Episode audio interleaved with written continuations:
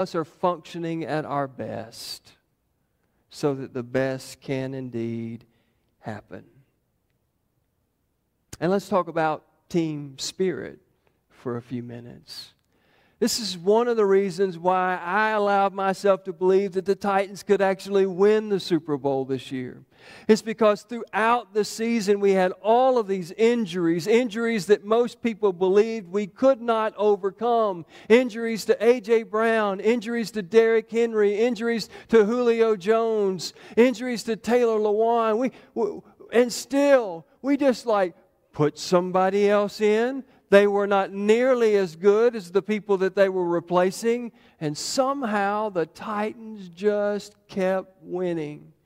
We had 91 different players to suit up for the Titans this year, a record in the NFL, all because of injuries, and yet we somehow kept finding a way to win there was just this spirit about the team. There's just like this uh, you're out, next up. You know, it's just like we, we're going to get this done. And, and that's why I allowed myself to believe that this year was going to be different.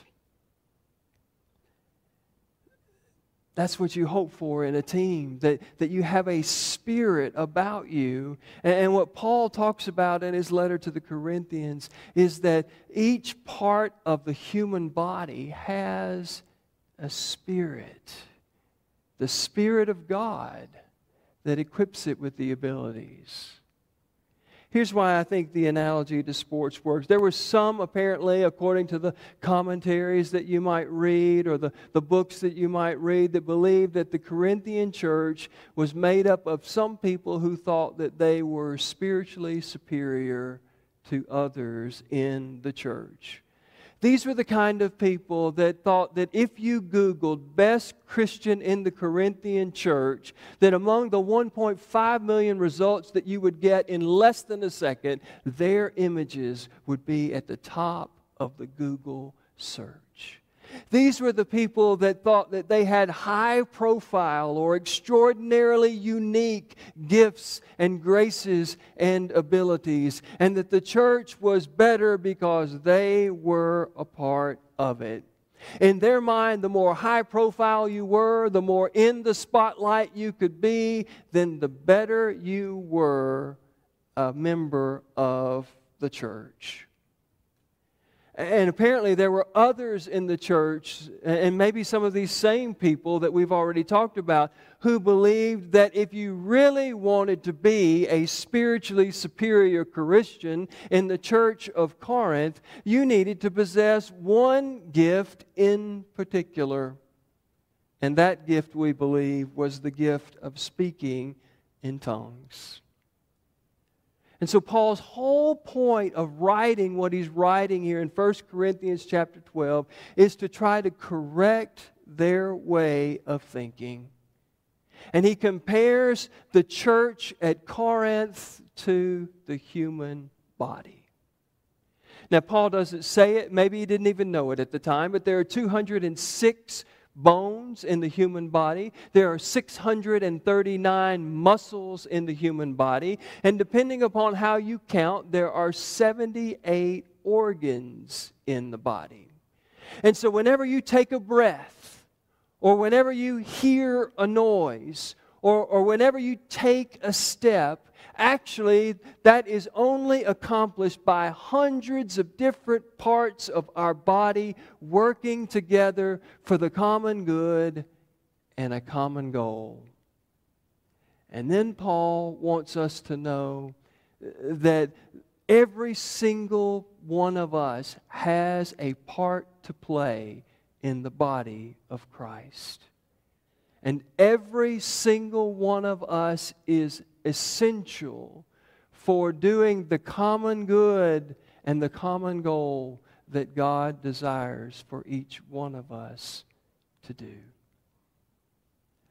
And Paul wants to remind us that also we have a team spirit. It is the Spirit of God. And that all of the giftings, all of the abilities that we possess in order to do good, in order for the common goal of, of doing good for all, comes from this Spirit of God. We're all different. We're all diverse. But every single one of our unique gifts and abilities are important for what God wants to do. And so, Paul here is on a couple of different levels trying to help us. First of all, he's trying to encourage those of us who don't have the gifts that are in the spotlight, who, who don't have the high profile gift, who, who don't have gifts that seem extraordinarily unique. He's saying to us, don't be depressed about that. Because the gifts that you do possess, you receive from the Spirit of God. And the gifts that you do possess work in concert with all of the high profile and extraordinarily unique and in the spotlight gifts. And that if they didn't have you, they wouldn't be extraordinarily unique or high profile or in the spotlight or gifted. In the same way that Derrick Henry needs an offensive line and a quarterback, uh, we need uh, others that we may not recognize easily enough to do their part so that the rest of us can be faithful and fruitful when we do our part. And Paul also wants to say a word to those who do think that their gifts are spiritually superior than everybody else. He wants to just bring them down a peg or two. He wants them to know that, yes, their gifts are important, but you couldn't do what you do were it not for others doing what they do. Others that may not be in the spotlight, but are absolutely essential to helping you to excel. That's what I love uh, the most about being a pastor Monday through Saturday. I love preaching. It's my favorite thing to do. Maybe one day I'll get good at it. But what I love Monday through Saturday is being able to hear people and see people and encourage people to live out their gifts. I love being able to see what happens, some things that many of you don't get to see because you're not here all the time. But I love seeing how God uses people like you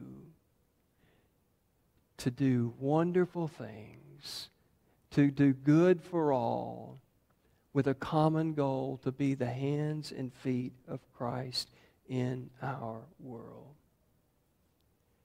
Many of you have already discovered your gifts, and many of you are already serving inside and outside the church by using your gifts. And I just celebrate that and encourage you to keep on keeping on.